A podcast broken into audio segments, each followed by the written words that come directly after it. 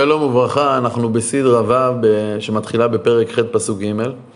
בסוף הסדרה הקודמת ראינו כיצד גדעון מרגיע את אנשי אפרים הנסערים.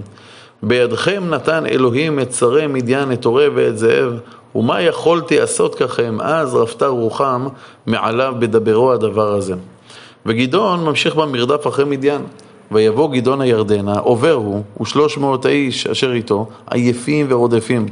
שלוש מאות האנשים עברו יום ולילה ללא שינה, ללא אוכל, מתח מורט עצבים, מרדף של קילומטרים רבים. הם עוברים את הירדן, ובהמשך המרדף, מותשים ובעיקר רעבים, הם פונים לאנשי סוכות. ויאמר לאנשי סוכות, תנו נא כיכרות לחם לעם אשר ברגלי, כי עייפים הם, ואנוכי רודף אחרי זבח וצלמונה מלכי מדיין.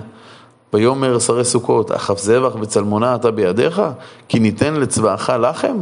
לא מסכימים לתת לו לחם. ויאמר גדעון, לכן, בטאת אדוני את זרח ואת צלמונה בידי, ודשתי את בשרכם, את קוצי המדבר ואת הברקנים. ויעל משם פנואל לעיר אחרת, וידבר עליהם כזאת, ויענו אותו אנשי פנואל כאשר ענו אנשי סוכות. ויאמר גם לאנשי פנואל לאמור, בשובי ושלום אתוץ את המגדל הזה. אנשי סוכות ואנשי פנואל הם יהודים, אבל אם אנשי עבר הירדן המערבי סבלו מדיכוי מדייני, הרי אנשי סוכות ופנואל סבלו סבל כפול ומכופל, הרי הם היו בעבר הירדן המזרחי. הם לא האמינו שקבוצה קטנה ועייפה כזאת יכולה להכות את הצבא המדייני. ולכן הם לא רוצים לתת להם אוכל ו- ו- ומים, כי ברור להם שכשהמדיינים יחזרו לעצמם, הם ינקמו בכל מי ששיתף פעולה עם הישראלים. אבל גדעון רואה בזה בגידה ומבטיח לנקום בהם לאחר תום הקרב. נמשיך. וזבח וצלמונה בקרקור, ומחניהם עמם כחמישה עשר אלף כל הנותרים מכל מחנה בני קדם, והנופלים מאה ועשרים אלף איש שולף חרב.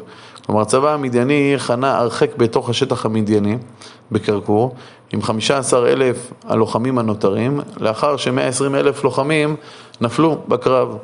והיה על גדעון דרך השכונה באוהלים מקדם לנובח ויוגביה. ויח את המחנה, והמחנה היה בטח, כלומר המדיינים לא ציפו שהישראלים ירדפו איתם כל כך עמוק אל, אל תוך השטח שלהם. וינוסו זבח וצלמונה וירדוף אחריהם, וילכוד את שני מלכי מדיין, את זבח ואת צלמונה וכל המחנה החריד. וישוב גדעון בן יואש מן המלחמה מלמעלה היחרס, וילכוד נער מאנשי סוכות וישאלהו, ויכתוב אליו את שרי סוכות ואת זקניה שבעים ושבעה איש. כלומר גדעון תופס נער מאנשי סוכות, מבקש שיכתוב לו את השמות של מנהיגי סוכות כדי שהוא ידע במי לפגוע. אגב, העובדה שנער אקראי יודע לכתוב מלמדת שבין הישראלים הייתה נפוצה ידיעת הכתיבה.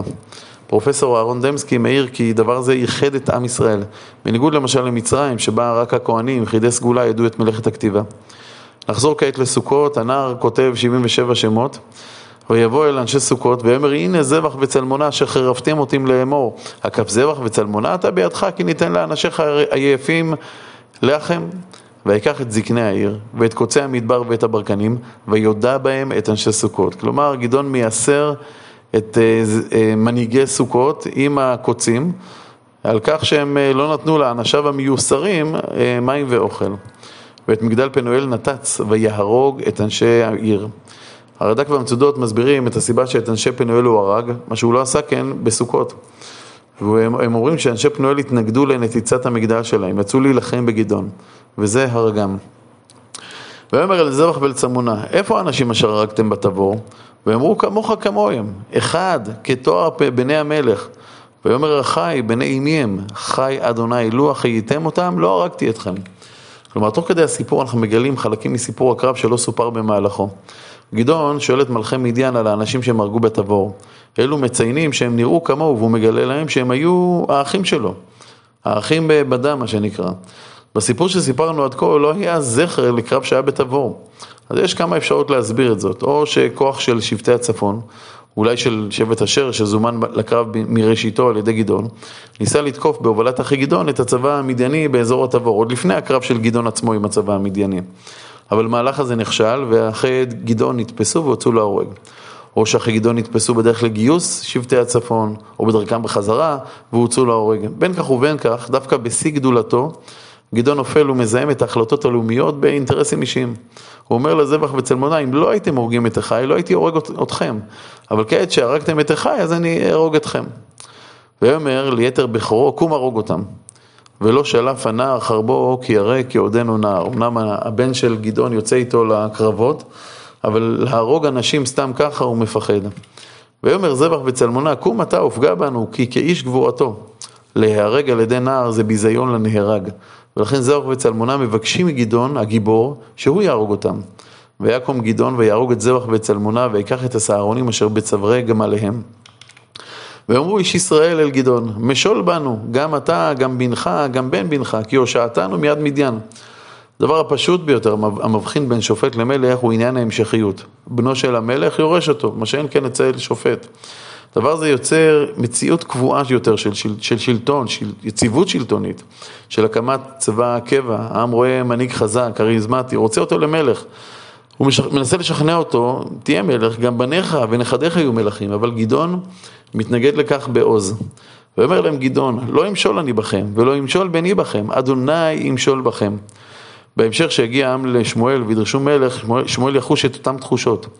מלך בשר ודם הוא בגידה בקבלת הקדוש ברוך הוא כמלך. ויאמר להם גדעון, אשאלה מכם שאלה ותנו לי איש נזם שללו, כי נזמי זהב להם, כי ישמעאלים הם. ויאמרו נתון תיתן, ניתן, ויפרסו את השמלה וישליכו שמה איש נזם שללו. וימשקל נזמי הזהב אשר שאל אלף ושבע מאות זהב לבד מן הסהרונים והנטיפות ובגדי ארגמן של מלכי מדיין ולבד מן הענקות אשר בצווארי גמליהם.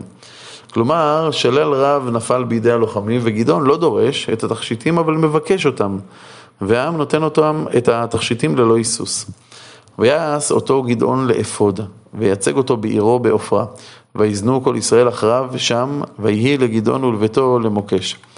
וכאן מגיעה הנפילה הנוספת של גדעון, הוא עושה מכל תכשיטי השלל לבגד הדומה לאפוד. הוא לא נועד לעבודת השם, אלא לפאר את הניצחון על המדיינים, כמו שכתוב, ויצג אותו בעירו בעופרה. אלא שמעשה זה הופך למוקש, כיוון שאחרי מותו של גדעון, נראה כיצד העם מתחיל לעבוד עבודה זרה על האפוד הזה. וייכנע מדיין לפני בני ישראל ולא יספו לשאת ראשם, ותשקוט הארץ ארבעים שנה בימי גדעון. כלומר, המכה שנתן גדעון למדיינים הוציאה אותם בכלל סדר הכוחות שהיווה איום על ישראל לעולם. וילך ירובל בן יואש וישב בביתו. גדעון לא יוצא למאבק לביור העבודה זרה, הוא לא מנצל את המומנטום, מפספס את ההזדמנות לחינוך העם, לאחר המלחמה הוא יושב בביתו. ולגדעון היו שבעים בנים יוצאי ירחו, כי נשים רבות היו לו. ופילגשו אשר בשכם ילדה לו גם היא בן, וישם את שמו אבימלך. וימות גדעון בן יואש בשיבה טובה, ויקבר בקבר יואש אביו בעופרה אבי העזרי. ויהי כאשר מת גדעון, וישובו בני ישראל ויזנו אחרי הבעלים, וישימו להם בעל ברית לאלוהים, ולא זכרו בני ישראל את אדוני אלוהיהם המציל אותם מיד כל אויביהם מסביב, ולא עשו חסד עם בית ירובעל גדעון ככל הטובה אשר עשה עם ישראל. הכתוב מחבר בין כפיות הטובה כלפי השם לבין כפיות הטובה לגדעון. ולא זכרו בני ישראל את השם, גם את בית גדעון הם שכחו. כפיות טובה זה מחלה שאין לה גבולות, ומי שלא מאמן את עצמו להיות בעל הכרת הטוב, למשל לקולגה בעבודה, הוא גם לא יהיה בעל הכרת הטוב לאשתו או להוריו. וכאן נקרא את שלושת הפסוקים הראשונים העוסקים במעלליו של אבימלך בנו של גדעון. וילך אבימלך בן ירובעל שכם האלכי אמו, הרי אמו הייתה פילגש לגדעון בשכם. וידבר עליהם ואל כל משפחת בית אבי אמו לאמור. דברו נא באוזני כל בעלי שכם, מה טוב לכם? המשול בכם שבעים איש, כל בני ירובעל, ימשול בכם איש אחד. וזכרתם כי עצמכם ובשרכם אני. כלומר, אבימלך הכיר את רצון העם למנות את אביו למלך, ואת תחיית אביו את ההצעה. אבל הוא בעצמו רוצה להיות מלך. הוא פונה למשפחתו שמנסה לשכנע את אנשי שכם לבחור בו כמלך, ושלא ימשלו בהם כל שבעים אה, בני גדעון. וידברו אחרי אמו עליו באוזני כל בעלי שכם את כל הדברים האלה. ויית ליבם אחרי אבימלך כי אמרו אחינו ויתנו לו שבעים כסף מבית בעל ברית ויזכור בהם אבימלך אנשים ריקים ופוחזים וילכו אחריו ויבוא בית אביו עופרתה ויהרוג את אחיו בני ירובל שבעים איש על אבן אחת כלומר בני שכם נותנים לאבימלך כסף הוא סוחר רוצחים שהולכים ורוצחים את כל אחיו כלומר כמעט את כל אחיו למעט אחד, ויוותר יותם בן ירובעל הקטון כנחבה. ויאספו כל בעלי שכם וכל בית מילו, וילכו והמליכו את אבימלך למלך עם אלון מוצב אשר בשכם. אז לראשונה יש מלך רשמי בישראל. לא על כל העם, רק על השכם, אבל הוא ינסה עוד להוסיף כוח ועוצמה, אולי גם להשתלט על כל האומה. האם הוא יצליח בשאיפותיו, בעזרת השם, נדע מחר.